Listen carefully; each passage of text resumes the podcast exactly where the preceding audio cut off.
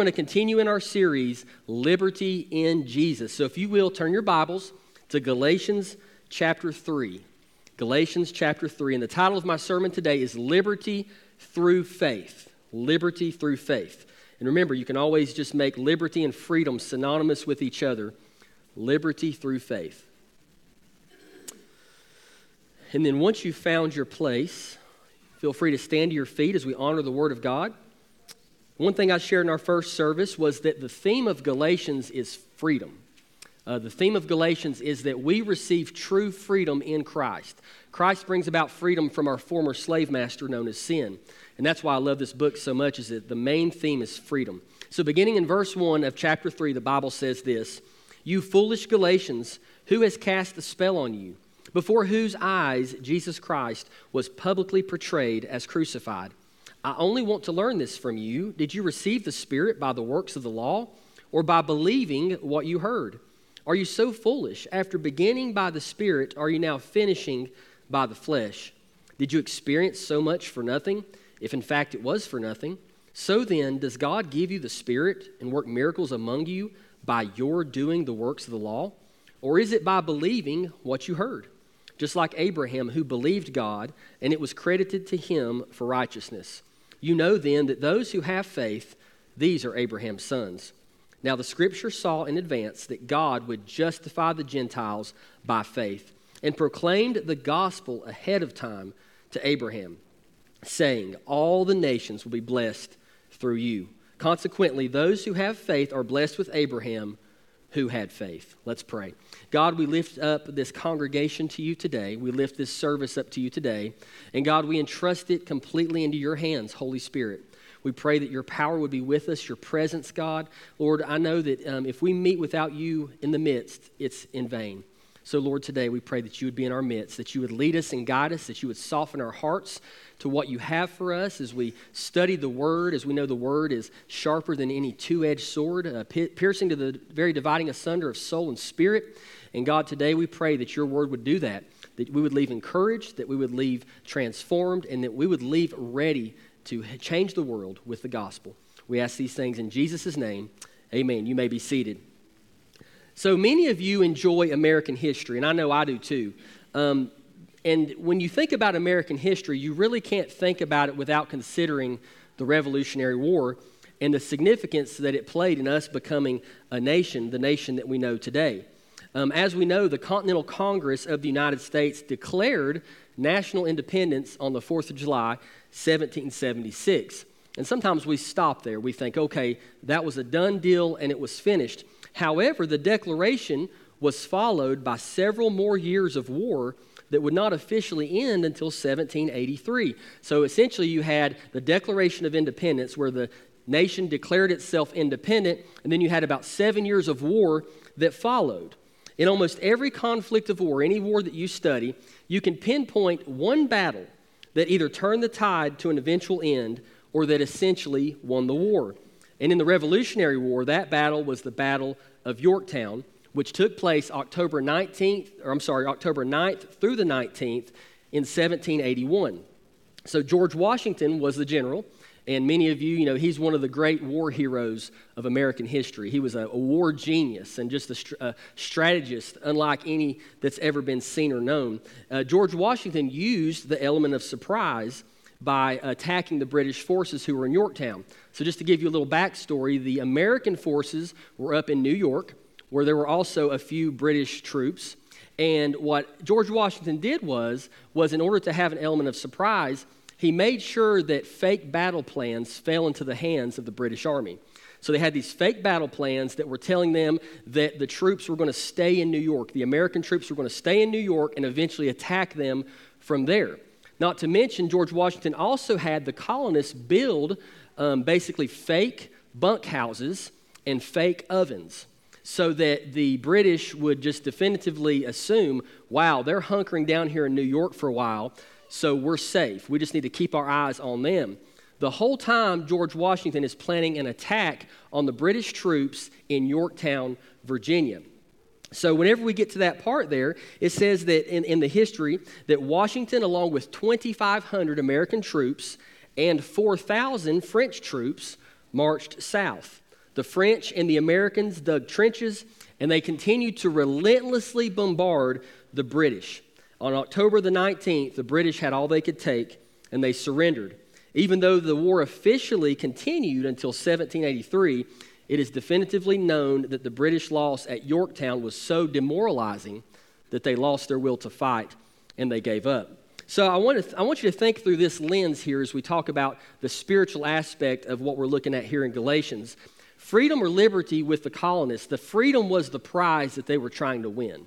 Okay? Now, freedom we understand no man can offer or give us. Freedom is something that is given by God to mankind. He gave us a free will, He gave, gave us an independent spirit. Um, anyone who oppresses groups of people, they are obviously not in the will of God because God did create us in image. He created us to be free. Okay, so, so ultimately, even the um, freedom that we enjoy in America is ultimately provided by God. Okay, but there were tools that were used for the colonists and for us as a nation, tools that were used to obtain our freedom. And in this case, with the Revolutionary War, that tool was war. Okay? So the colonists and the people here used war as a way of obtaining freedom. Now, in the same way spiritually, and this is what I want you to get this morning, in the same way spiritually, God is the one who provides the freedom in Christ. God is the one who provides the spiritual freedom in giving his only begotten Son as a sacrifice on the cross.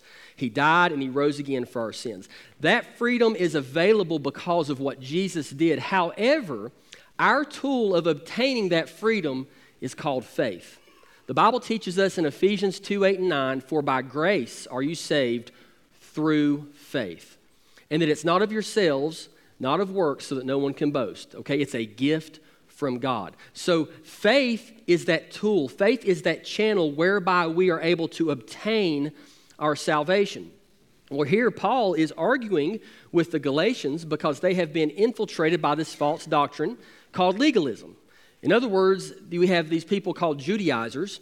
They're people who claim to be Christians, but continue to tell new converts, new people to Christianity, well, yeah, salvation is by grace through faith, but men, you also need to be circumcised.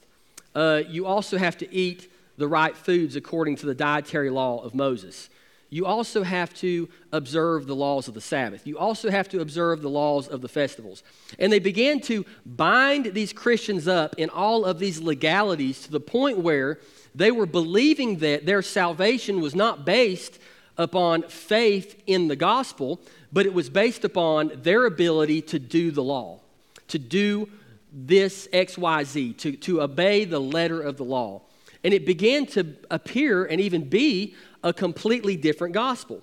So here, Paul begins to go into several questions. Actually, verses 1 through 5 of Galatians 3 are basically question after question after question that Paul begins to ask the Galatians because he's wanting them to think through the life they're living. He's wanting them to really come to the conclusion that salvation is only by grace through faith and that there is no other way.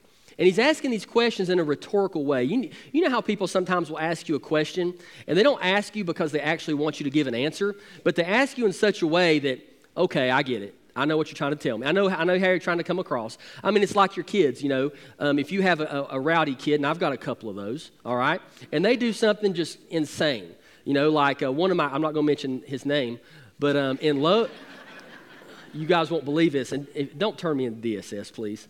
Um, so my, uh, my in-laws and my brother-in-law took one of my kids to Lowe's, and before they knew it, he was up in the top of one of the racks that are close to the ceiling, looking down at them.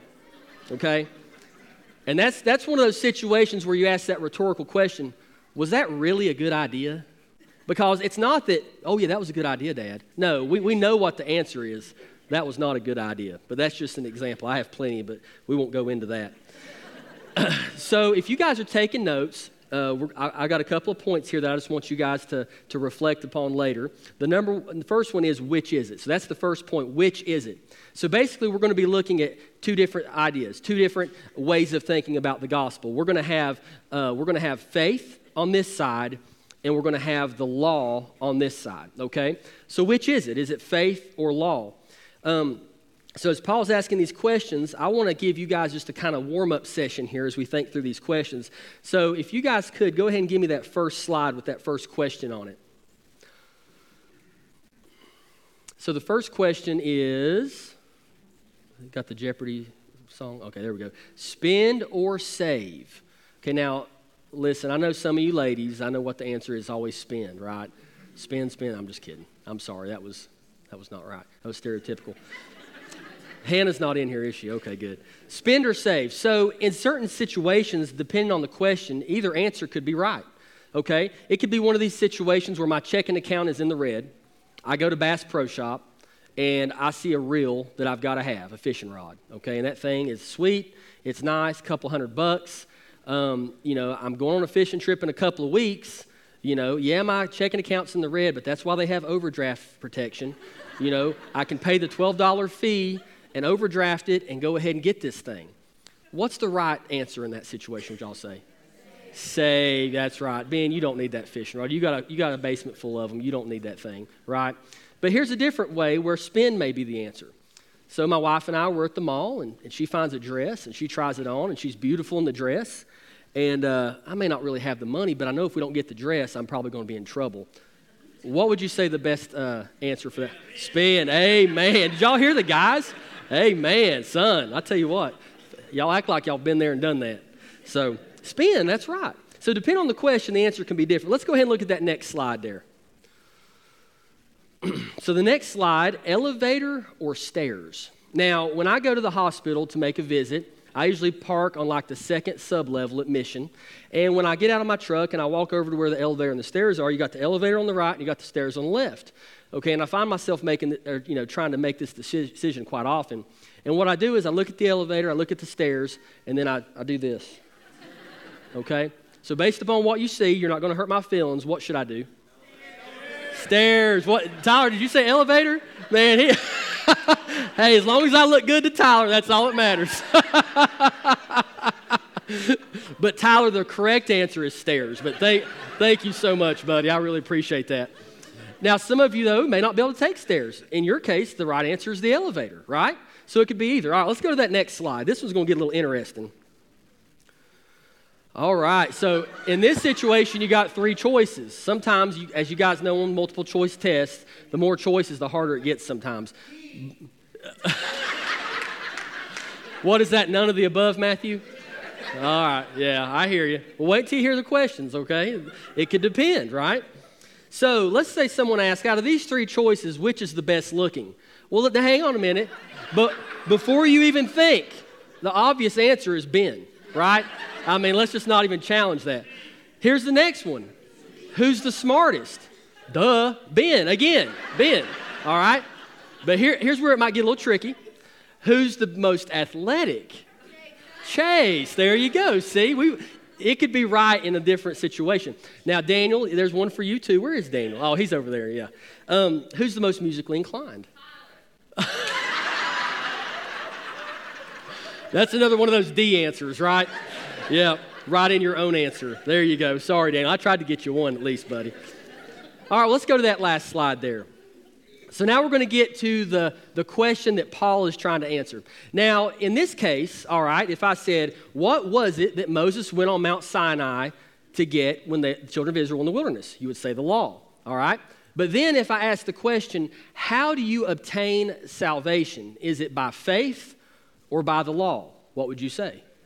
By faith. That's correct. So here is the question that he battles with for these next several verses. So if you look in chapter 3, verse 1, he begins pretty harshly against the Galatians and says, You foolish Galatians. When is the last time you've been called foolish? Has it been recent?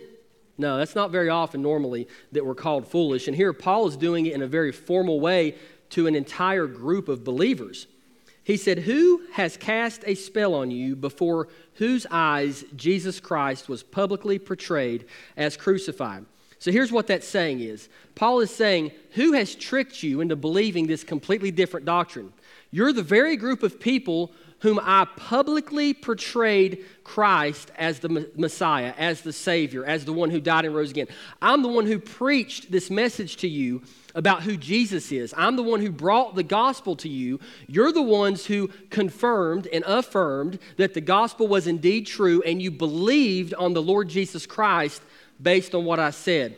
After all that happened, what has tricked you into now saying, that, yeah, it's still by Christ, but it's also by X, Y, and Z. It's also by living by the law. It's a very good question because he's getting them to think. So when we look at that first question there in verse 1, it's a question of who. Who has deceived you? But if you see, the central part of that question is actually about Jesus. It's a question about who Jesus is. And as these Judaizers were tricking the Galatians to believe that they had to do all this extra stuff to get saved, if they had just reflected on who Jesus was, if they had just remembered that Jesus is the one who, while dying on the cross before he gave up the ghost, he said, It is finished. If they just thought about what did Jesus mean by saying it is finished, what he meant was, was there's nothing left to be done. The price had been paid in full. It's like if you have a $100 debt and I pay $99 against your debt, you have $1 still that you owe. Listen, that's not paid in full. When I pay $100 towards your $100 debt and it's paid in full, that's a complete payment. In the same way, when Jesus died on the cross, he was my substitute on the cross. He took God's wrath in my place. The Bible teaches us that the payment for my sin, the payment for your sin, was paid in full, which means there's nothing left to do. There's nothing left to add. You, Jesus doesn't need your help in the salvation process, is what I'm trying to say. And there's nothing that we can add to him. And this is what Paul is trying to get at. He's saying, I preach this to you, this one named Jesus, and yet you're believing a lie. You go down to verse 2 and you see the second question asked. He said, I only want to learn this from you. Did you receive the Spirit by the works of the law or by believing what you heard? Well, that's a question of theology. And we've talked about that in service before. We talked about the fact that when you become a believer in Jesus, you become a new person. And the reason you become a new person is because you are indwelled by the Holy Spirit, the third person of the Godhead. He literally moves in on the inside and indwells you. And what Paul is saying here, he's saying, Did the Holy Spirit indwell you because you were obeying the law? Did the Holy Spirit indwell you because you were a really good person? Or did the Holy Spirit indwell you because you believed the gospel, because you believed the message of Jesus? We go on down to the third and fourth questions there in verse 3. We see there in verse 3 it says, Are you so foolish? There's that again. After beginning by the Spirit, are you now finishing by the flesh? Here he's making the point of it's not adding up, guys how, how can you say that you're not good enough to initially receive salvation and then you're going to get that by the Spirit. You're going to get that by trusting by faith. But then somehow you've got to do the law. You've got to go by the letter of the law, and you've got to provide, perform these rituals and observances in order to keep your salvation. He said it doesn't add up. If you weren't good enough to initially obtain your salvation by your good works, I promise you that you will not be good enough to keep your salvation by your good works. If you started by the Spirit, you need to finish by the Spirit. The one who saved you is the only one who can keep you until the day of redemption. We get on down to the fifth question in verse 4. It says this Paul says, Did you experience so much for nothing? If in fact it was for nothing, now, in, when it comes to the experiences of people, we don't like to base truth on people's experiences because sometimes you can get four or five different people, they can be witnesses to the same event, and they're going to have five different experiences of the same event, right? Which sometimes can be good as you get different perspectives, but it's not the best way to base truth because a lot of times emotion is an experience, and everyone's emotion changes, right? But in this case, Paul is pointing to their experience in knowing Jesus. He's saying, listen, do you not realize, do you not remember how wonderful it was when Jesus changed your life? Do you not remember how wonderful that feeling of peace was when you knew that your sins had been forgiven? Do you not remember how wonderful it was to be able to lay your head on your pillow at night and go to sleep knowing that there is nothing between you and the Lord Jesus? He's saying, Did you experience all that in vain? Are you really willing to just kick all that to the side in order to embrace this new doctrine, this new gospel that's being uh, uh, perpetrated to you guys? The sixth question in verse 5 says this So then, does God give you the Spirit and work miracles among you by your doing the works of the law?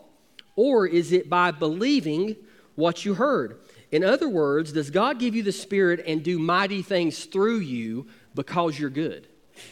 Did God come your way one day and save you because you're good? Well, the Bible teaches us that the absolute uh, clear underlying theme of Scripture is that man is sinful. Man cannot save himself, man cannot be good enough. We see in the Garden of Eden with Adam and Eve, after they had eaten of the tree of knowledge of good and evil, they immediately sewed fig leaves together to cover their shame, to try to cover their sin.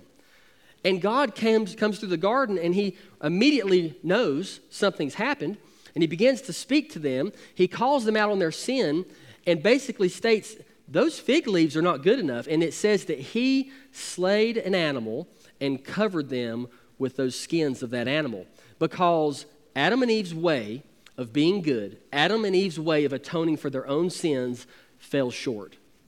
There had to be blood there had to be a sacrifice in order for their sins to be forgiven. We see that throughout Scripture. We see the fact that man falls short time and time again. Every hero in the Bible, you name him or her, they had failures. They had shortcomings. And what's interesting is, is you would think if this Bible was written by men like many atheists or agnostics say, you would think that the heroes of the Bible would be perfect. You would think that King David would never have committed adultery with Bathsheba. You would have thought that Peter never would have stuck his foot in his mouth. You would have thought all these things about these biblical heroes, but it shows you that it wasn't written by men. That indeed it was actually written by men, inspired by God, because the only hero that's perfect in the scriptures is who? Jesus, God. That's right. It's a book written by God. It's here to expose our sinful nature and expose us to the only solution, and that's trusting in the gospel of Jesus Christ through faith okay, through faith. So here in verse 5, Paul basically lays out the entire argument. He says, So then, does God give you the Spirit and do miracles through you, among you, by your doing the works of the law? Or, and here's the right answer, is it by believing what you heard? Believing what you heard. Today, my friends, I want to tell you the definition of biblical faith is this believing the gospel message. When somebody tells you that Jesus died for you and he rose again, that you're a sinner in need of a Savior, and that to repent of your sins and turn to him, you can be saved, and you believe that and you trust that, that's faith. And the Bible teaches us that upon your faith in the gospel message, you're saved. And there's a world out there that'll tell you there's no way it's that easy. They'll say, there's no, there's no way that I can receive eternal life simply by trusting in the work of someone else. Well, I'm telling you, if you believe the Bible today, that's faith. And that's how you get saved. And that's how salvation comes to a lost soul, is simply by believing the preached gospel, the spoken gospel. In Hebrews chapter 11, verse 6, the Bible says this The Bible teaches that it is impossible to please God without faith. It's impossible to please Him without faith. So, this second thing that I want you guys to write down is hearing with faith. So, the first thing we, we ask is which is it? Is, it? is it faith or is it law? Well, now that we know that it is truly faith, that is how someone obtains salvation. That is the means and the channel by which we can be saved, provided by Christ, but we get it through faith. All right? Now, the next question is, is what does it mean to hear with faith. What does it mean to have the faith that the Bible says is necessary for salvation? Well, in verses 6 through 9, we see where Paul now begins to explain the whole idea, the whole reasoning behind the fact that these Jews who relied so much on their Jewish heritage were now going to be educated as to how actually their father Abraham was saved. But before we get to that, I want to read a quote from John MacArthur that says this He said, Salvation is appropriated by faith. In other words, obtained by faith. And that faith is personal, internal, and spiritual. Listen to this, this is important. Having nothing to do with ceremonies, rituals, observances, good works, or externals of any sort. Faith has always been the God required response that brings salvation. We know that in Ephesians 2 8 9, the Bible says, For by grace are you saved through faith, and that not of yourselves, it is the gift of God. So now, as we look here in these verses, as we go down, let's start in verse 6 of Galatians chapter 3. And this is where Paul takes the discussion. He said, Just like Abraham, who believed God, and it was credited to him for righteousness. And that comes off the heels of verse 5, where he said, Or is it by believing what you heard? And basically, he's using Abraham as the example. Abraham showed us this historically. You know, these Jews who would have been pushing these um, Old Testament rituals knew Abraham. They, they knew every story about Abraham. They put their value and their worth in the fact that they were children of Abraham. And now Paul is going to use the very one that they've based all of this law, they've based all of these rituals, they based the circumcision, which was first given to Abraham on. They've based all this false doctrine on, and now Paul's going to turn it over on its heels and turn it over on its head. Here he says, Listen, y'all think Abraham was saved by works? No. The Bible teaches us in Genesis chapter 15 that just like Abraham, who believed God and it was credited to him for righteousness. So, what does that mean? Does that mean that because Abraham was circumcised, because he was the father of the nation of Israel, because he was a good man, is that why he was called righteous? Is that why he's in heaven today? No, the Bible says the reason Abraham, the Old Testament Abraham, is in heaven right now is because he believed God. He believed God. God spoke, and Abraham said, Okay, I trust it and I believe it. The same way that anybody gets saved through the gospel. Jesus died and rose again for the salvation of your soul, to save you from your sins. Will you trust him today? I will. That's salvation. That's faith. It's believing what is heard, trusting in the word of God. That's salvation. Romans chapter 10, verse 17 says this listen here. So faith comes from what is heard, and what is heard comes through the message about Christ. We go on down and we continue to think through that, and we think about God's gift of communication. Some of you are really good communicators, all right? Some of you say 100 words to my 10 in a conversation, okay?